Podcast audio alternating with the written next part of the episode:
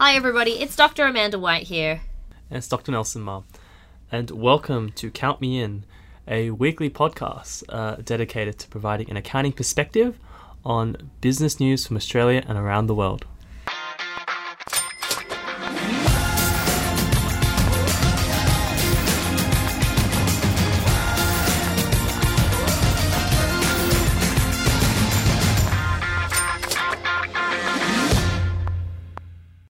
And I hope everybody had a good fortnight off. I had a really fantastic time at WCOA, which is the World Congress of Accountants. If you've never seen 5,700 accountants in a room together, then make sure you check out Amanda Loves to Order on YouTube, and you can see my daily vlogs where we interview a whole lot of people about the future of accounting, including the topic that we're going to talk about today. But before then, Nelson, let's get stuck into how's the market looking? Is the world going to end?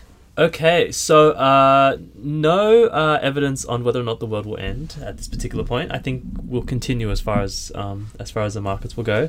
So I'll just run you through the basic indicators for the week. So gold is trading at $1,668 per ounce Australian. So it's dropped about $40 or so dollars since we last spoke two weeks ago. The Australian dollar, so one Australian dollar buys 72.21 US cents. So that's up about a cent on since we last spoke. The oil price is trading at about 73.24 Australian dollars per barrel, and so that is dropped about $6.50 since we last spoke. And the All Ordinaries Index is down another 60 points from 2 weeks ago, and it's trading at 5,852. So this is a lot of mixed signals, because with gold dropping, that sort of indicates a bit more stability. I think the US market has stabilised a little bit since the midterm elections. We saw the Democrats take the House, though the Republicans have got their stranglehold, have tightened their stranglehold on the Senate. So maybe that gives the market a little bit more confidence. I guess if maybe we'd seen a Republican win in the Congress in the US, that might have resulted in some different financial. It was consistent with expectations. So it's interesting because there were, you know, the last couple of weeks was pretty bad in terms of the stock market. Then they spoke about a bit more of a recovery, and then there was pretty good data in terms of employment coming out of the US just before the midterms. And so we expected a recovery, but now there's more talk of it getting worse, the more uncertainty. I think there's new trade tariffs. The US is putting brand new trade tariffs on China. China has retaliated by, I think they're refusing, they've just decided they're not going to buy soy from the US. So it's kind of escalating. And there's, I guess the uncertainty is back now, especially since Trump can't push his agenda as much now that the Democrats have control of the House. He's not going to pass it, through law. He's going to have to executive order everything. And the issue with executive orders, and so essentially I believe Trump can actually sign anything into law with an executive order. But when there's a new president, they can virtually undo that with, again, the swipe of a pen. Whereas if you can manage to actually change legislation and regulation, then you've got a better chance of that, you know, having longevity. Now, real estate prices in Sydney are still not great. So we're hitting sort of historic lows in terms of clearance rates. So clearance rates are basically how many houses sell at auction. How many houses sell at auction on any given weekend that actually go on auction. So we're dropping down as low as 41%. So if you remember correctly, around the peak, we were seeing 80-85% of houses being sold every weekend. So the fact that we're down at, you know, basically 30-year low shows that really no one wants to touch the housing market right now. They're genuinely concerned. So Sydney house prices have fallen about 7.5%. So if you don't have to sell, don't sell. Hold on. I think it's a solid hold, because eventually the markets will recover. But right now, not many people are interested in buying. And I guess there is, it seems like the Australian sort of consumer market isn't looking too great, and that's sort of feeling this uncertainty.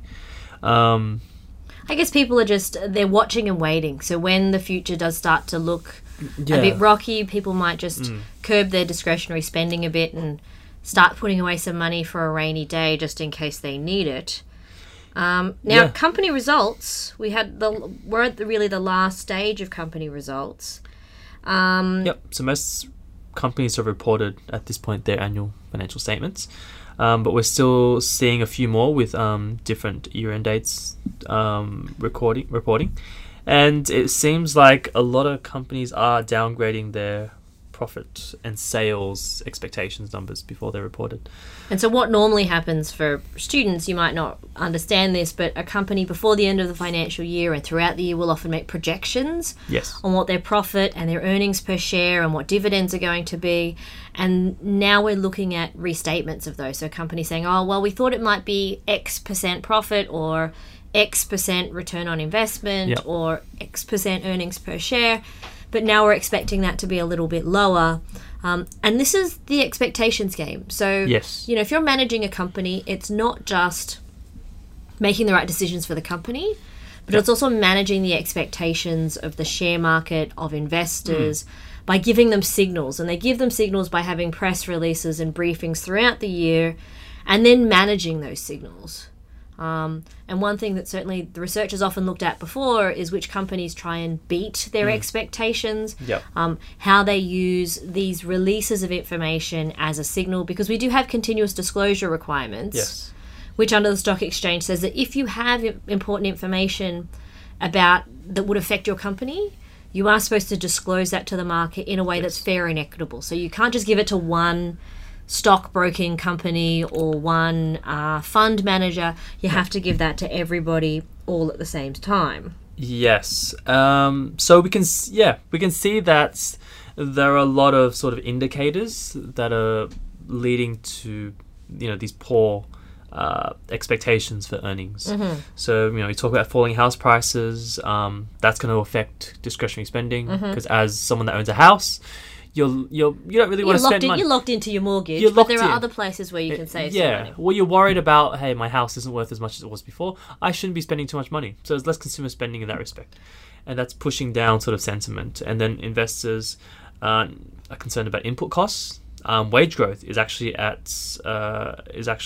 pretty high now. It's about 2.3% per year. So then we're worried about inflation. So that's, you know, that's showing up. And interest rates are increasing because of the fact that, you know, the economy's been going pretty well for the last 11 or so years. There hasn't been any sort of major economic downturn. So there is genuine concern that the economy is going to overheat, and we're going to see what happened in 2008 again. Oh, this is really interesting. When I was at WCOA last week, we had Neil Ferguson, who's a historian, and I think he's a professor at Stanford and Harvard, I think. But he actually made a TV show about the history of finance in the world, but the UK television company he made this with wouldn't allow him to make 2 episodes on accounting, which is quite a shame. But in his book, The Ascent of Money, he talks about how, and what we got to see in his presentation at the World Congress was how the indicators for the global financial crisis, the recession we had to have in the 90s, were very similar to global downturns that we experienced in the 1930s and in, I believe, the 1890s. But what has been really different about those is the severity of how long those recessions or those downturns lasted. And ever since we've had the internet and the connectedness of the financial markets, the recovery, so these blips or downturns in the market don't result in long-running recessions like they used to, because central banks from around the world can coordinate.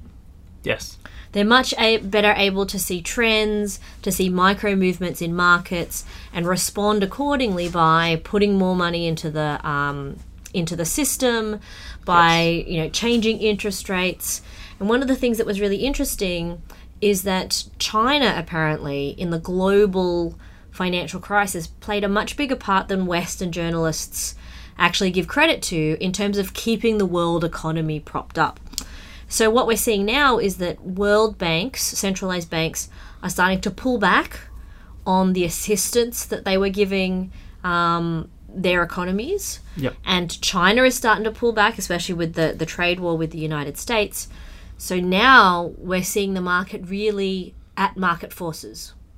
That pure capitalism of the market sort of regulating itself. So this will be a really interesting thing to watch. But the thing is, there's just everyone's just so concerned about the economy, whether or not it can hold up on its own, which is why I say that in Australia, at least, you know, the cash rate hasn't moved for virtually years. Yeah, because they're worried that as soon as they increase it, the market, there's a downturn that leads to a recession. So, yeah, and people are so highly leveraged with home loans as well. Yeah, that a small percentage change in the official cash rate could result in significant amounts of people going into financial distress, and then that's going to just add on in that spiraling downward trend for real estate. Yeah, so it's not looking too good. And UBS actually provided their nuclear scenario, so to speak.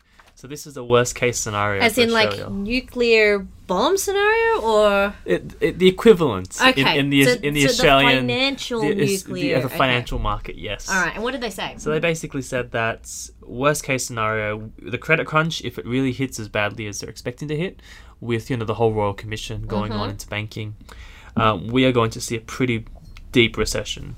So customers aren't going to be concerned about missing out anymore. They're concerned about not getting out in time.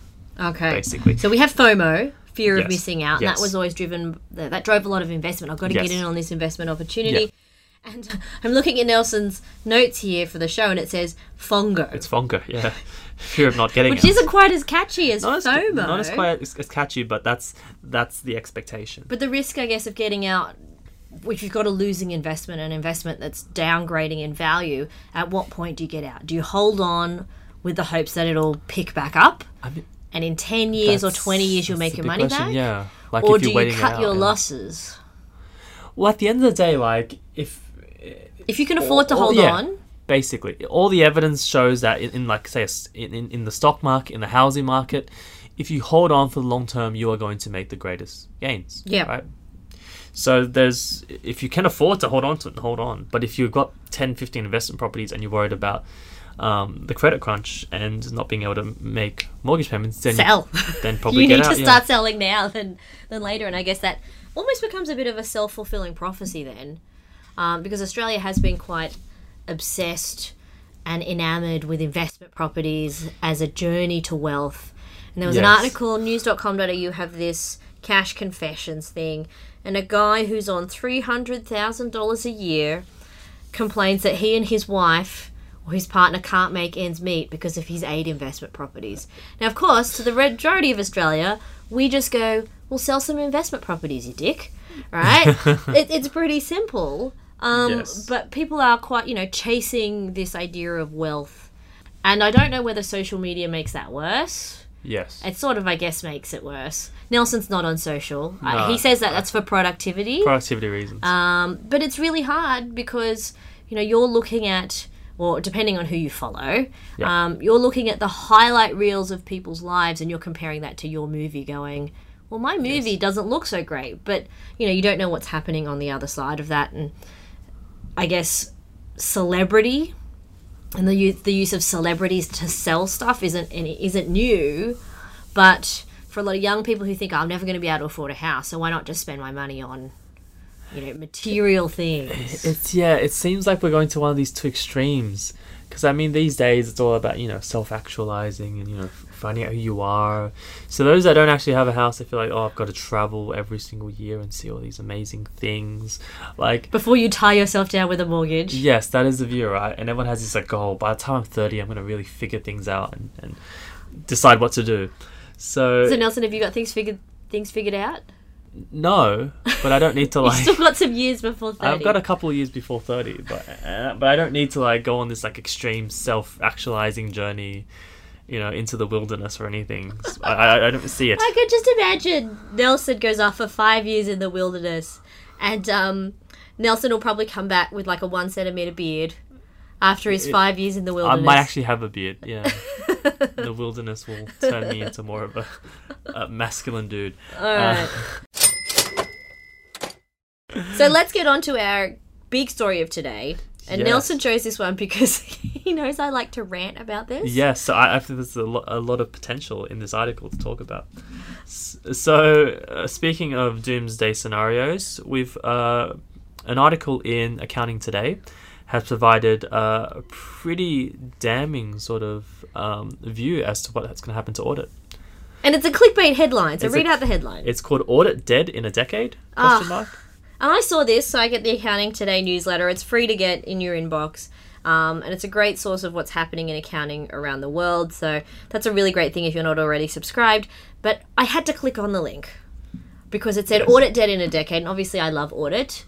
And so I had to click on the link to see what it said. And every time I see links like this, it just makes me angry. So it says, first off, accounting professor David Yermak, which is wrong because he's actually a finance professor and he's got a degree in economics.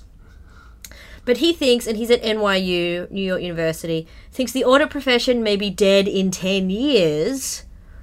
And he's a legal, economics, and finance expert. Yep. Because of the role of artificial intelligence and blockchain are taking in audit.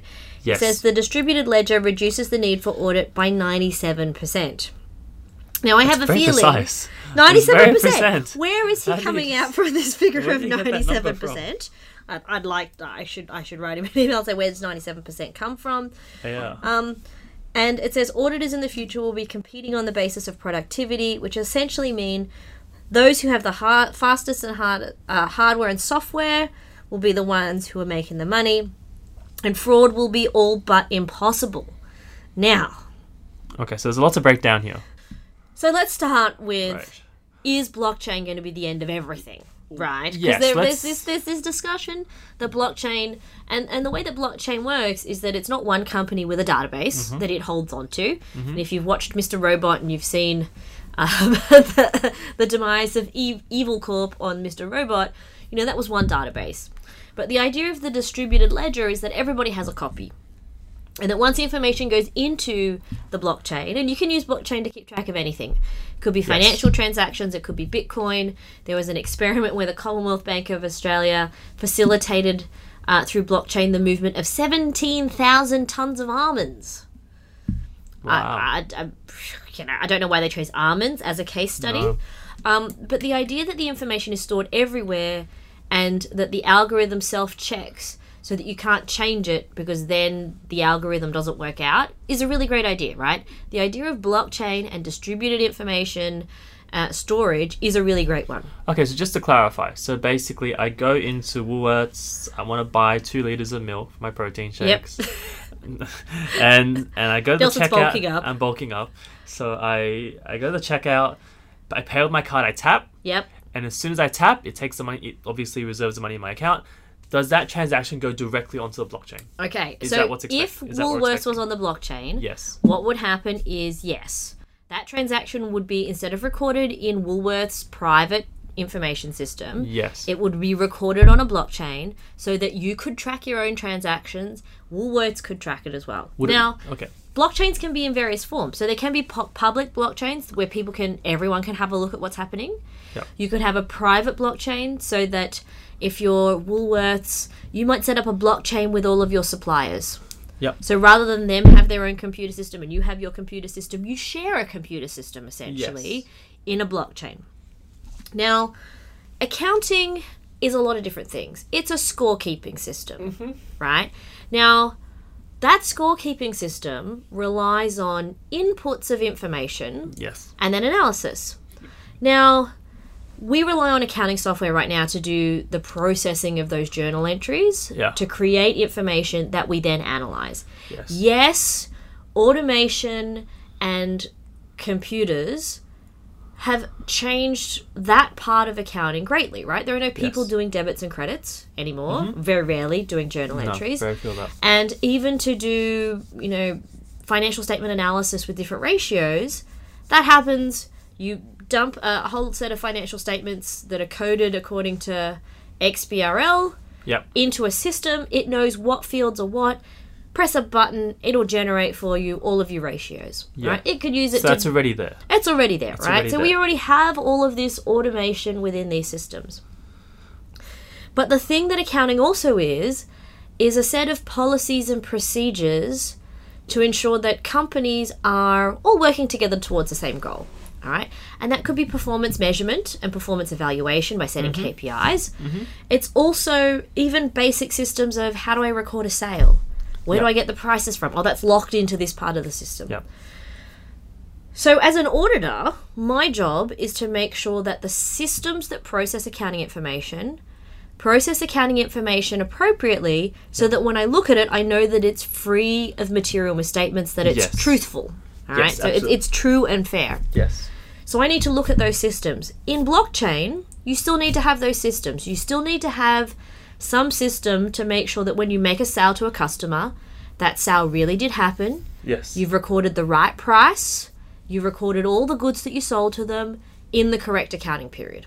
Yes. All right. So auditors are still going to need to make sure that there are internal controls and corporate governance over blockchain systems. But can we automate those types of rules? Can we take the assertions? Yes. So all of that can be automated and it can be programmed in algorithms. Mm. But as any of the AI specialists will tell you, and it's not AI in the sentient sense, it's really just algorithms. Artificial intelligence is just algorithms. Is there bias in those algorithms that do this checking or that do any of this analysis? All right? Because algorithms are designed by people. Yes. And people have unconscious biases towards certain methodologies. You might think one thing is more risky than something else, and that's going to come out in your algorithm. Yes. So with artificial intelligence and with blockchain, we have to ask, are there good internal controls over data going in? Because theoretically, if you are two mobsters, for example, two criminals, and you engage in transactions and you record them on the blockchain, just because it's on the blockchain doesn't mean that those transactions we've engaged in are appropriate. Yeah, so this is what, and we might collude. So if we're a related party, so say we're not criminals, we're just regular business organisations, and we're related parties.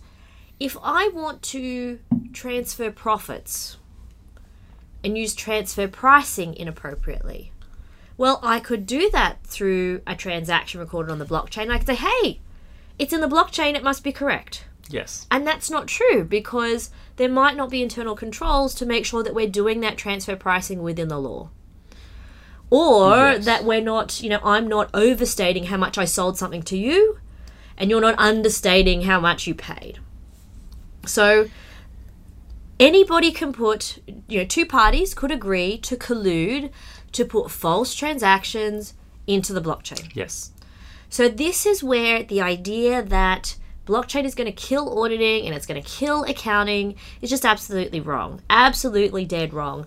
And when people say this, it just makes me want to throttle whoever it is. I'm never going to go up to David Yermak and like slap him across the face, but you know, it's this sort of opinion is, you know, it gets clicks.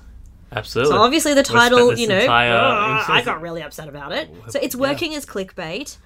But when you talk to, and one person, if you're not following him on Twitter and if you haven't seen him online, Professor Jason Potts, who's at RMIT. He is a professor in blockchain. Yep.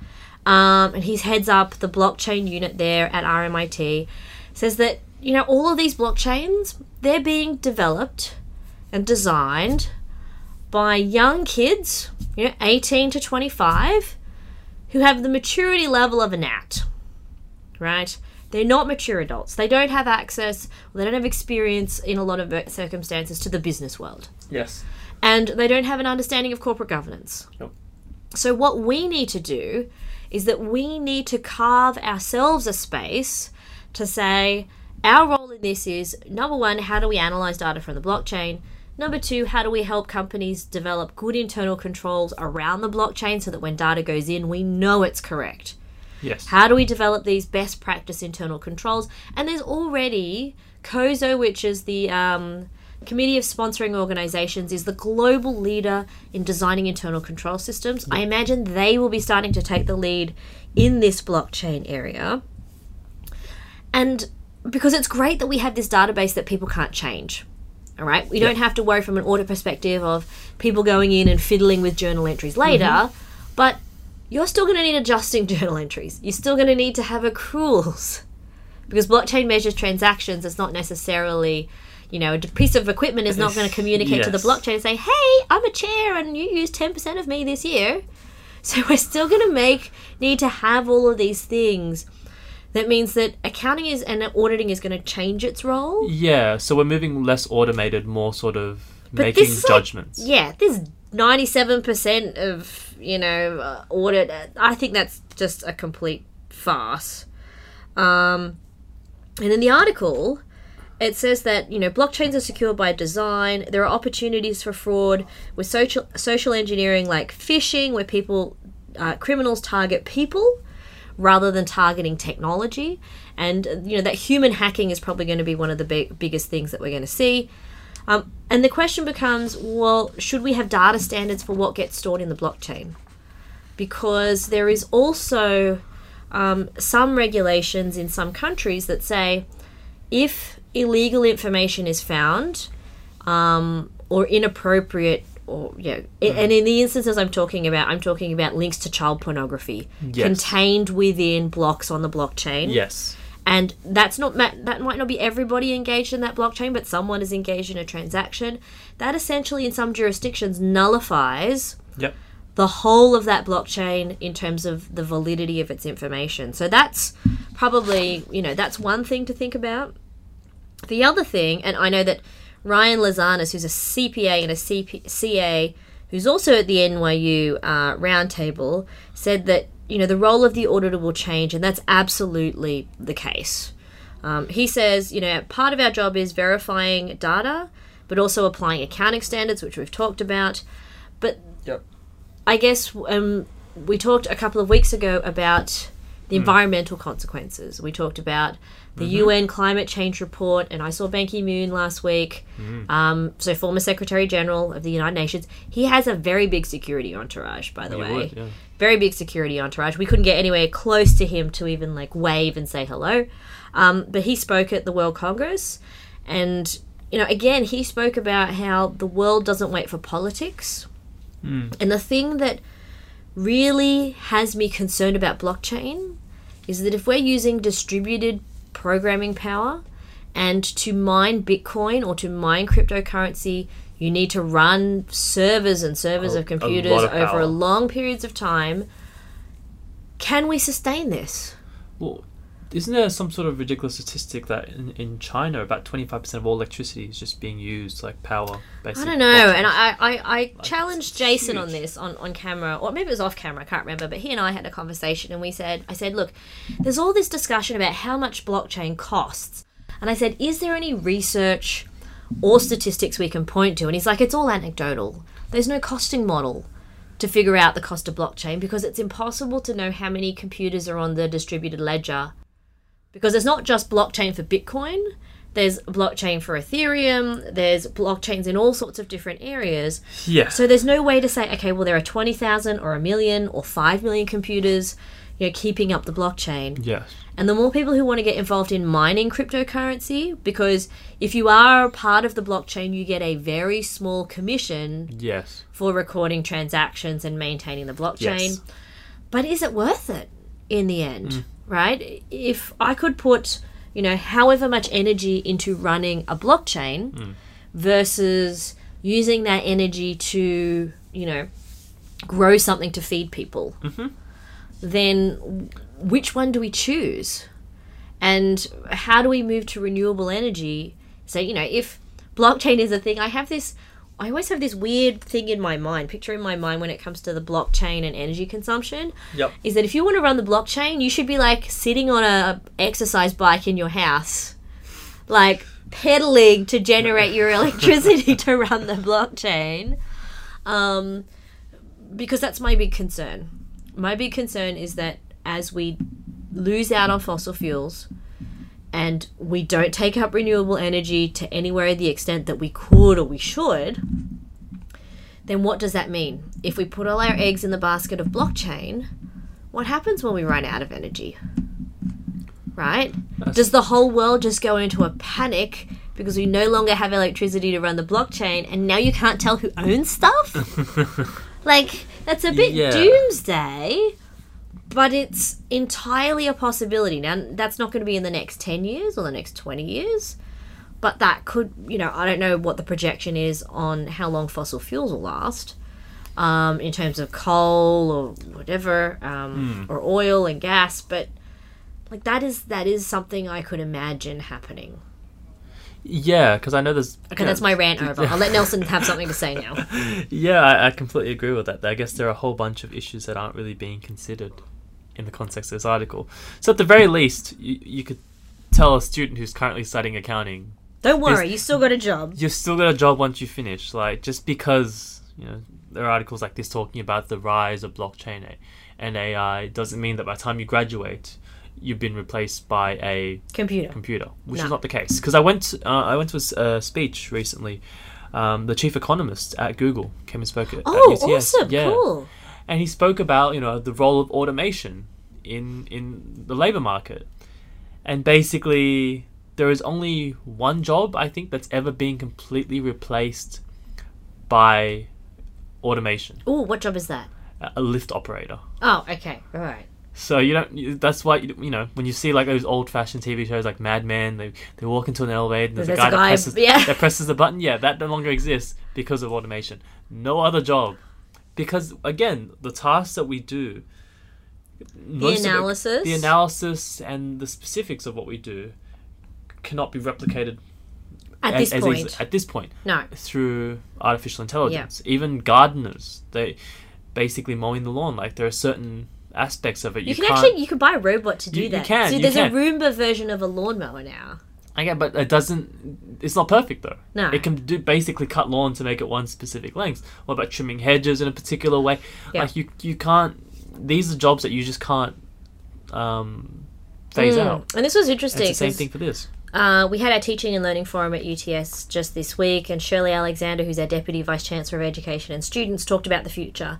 Mm. And she talked about how the jobs that are going to be automated are what we would typically call the blue-collar jobs. So physical, predictable tasks will often be replaced by automation. Yes. So what we need to do is we need to think about, well... you know, how do we upskill ourselves? And it's even more important now that accountants have great communication skills. Yes. Have great soft skills, because you can't get away with being the accountant who can't communicate with people sitting in the back room just doing technical stuff. Yeah. The accountant is going to become more and more integrated into everyday business, which means that we need to make sure that our students are having those skills. Yes. And if the World Congress taught me anything, or, you know, it gave me something to take back to university, is that our students need to make sure that they're familiar with technology. Yes. And often that's difficult to build into the curriculum because often implementing new types of technology is very staff member specific. Yep. So I know that, you know, when I go on sabbatical, I need to find somebody who's familiar with the technology I use to be able to run that subject in the same way and give students the same experience. Yep. So quite often how we teach students is very personal. And if somebody took over who wasn't really interested in the technology, then we'd have a very different skill set that those students would come out with. So as a student, what you can do is make the choice to skill yourself up. Don't wait for an assessment at the university. Go on to... most universities will have a subscription to lynda.com. You can get a 30-day free license to MYOB, a 30-day free license to Xero. A lot of software, and especially cloud-based software now, is 30-day free license. A lot of those websites like Xero have a lot of instructional materials about how to actually input transactions, do analysis. Yep. Skill yourself up in these areas. Yes. All right? And take the initiative to develop those skills. And, you know, that might be even, you know, volunteering to do basic accounting for a university club, getting involved in, you know, perhaps peer networking or something else to develop your communication skills, because this is what's going to set you apart. It's not necessarily going to be HDs or A's, depending on which sort of university you're at. Yep. It's going to be these types of skills that employers are looking for. And we saw the general manager of LinkedIn Australia and New Zealand at WCOA, and he talked about the top skills in the last 18 months that people who got jobs, who were titled as accountants, what those top skills were. And the first one was data analytics and data science. So that's even advanced functions in Excel. Right? It doesn't mean data science in the entire degree, right? Yep. Learn how to do advanced functions in Excel. And the second most popular thing was communication skills. Yep. So if you're not working on that throughout your entire degree, that's something you need to start working on now. Yes. And that's even as simple as saying to the person next to you, hi, I'm Amanda. Mm. All right? It's making those connections to practice. Especially if you're a non-English speaking student or you come from a non-English speaking background, it's hard enough to learn accounting, let alone accounting in English if that's not your native language. Yeah, absolutely. And so on Amanda Loves to Audit coming up fairly soon, I've got some interviews. They're buried within the WCOA daily reports, but I've got 2 interviews with some international students. Actually, no, probably 3 interviews with international students who have made it big in accounting. And they'll tell their stories about how you can develop the skill sets to enable you to compete and to get that job. Mm-hmm. Mm-hmm. Cool. All right. Excellent. Well, so we can basically say that there still will be Amanda Loves to Audit. There's still jobs. There's still jobs. It won't be Amanda Loved to Audit. No. They'll still be. Not changing my YouTube channel name anytime soon. There'll be jobs for everyone. Jobs for everybody. Just different sorts of jobs than what we expected. Yes. So nothing to worry about. Nothing to worry about. All right. Now, next week, Nelson and I are going to be at the RMIT Accounting Educators Conference. Yes. Well, I'm looking at Nelson because he hasn't signed up yet. I didn't know it was... To go. So he's going to sign up to go. That. I will look into that. What we will probably do next week is talk about the best things that we saw in accounting education. Yeah, the future of accounting education. The future of accounting education and how you as a student can sort of get yourself on the front foot. Yeah, or as an educator. As an educator. And we'll probably even feature some of the universities that we see doing innovative things. So the Accounting Educators Conference is about showcasing the best in accounting education around Australia, and we've got even some visitors. The keynote speakers are from South Africa, and they're doing interesting things with chatbots and co-created content with students. So there'll be lots of interesting stuff then. And then I think the week after that, I don't know, where am I? I'm in Melbourne. So we might have another quick break while I'm at a technology conference, unless Nelson might have a guest host. Yeah, maybe. So we'll see what happens. But have a great week, everybody. And if you've got any questions for us, as always, you can find our details on the UTS website and get in touch. Okay, bye.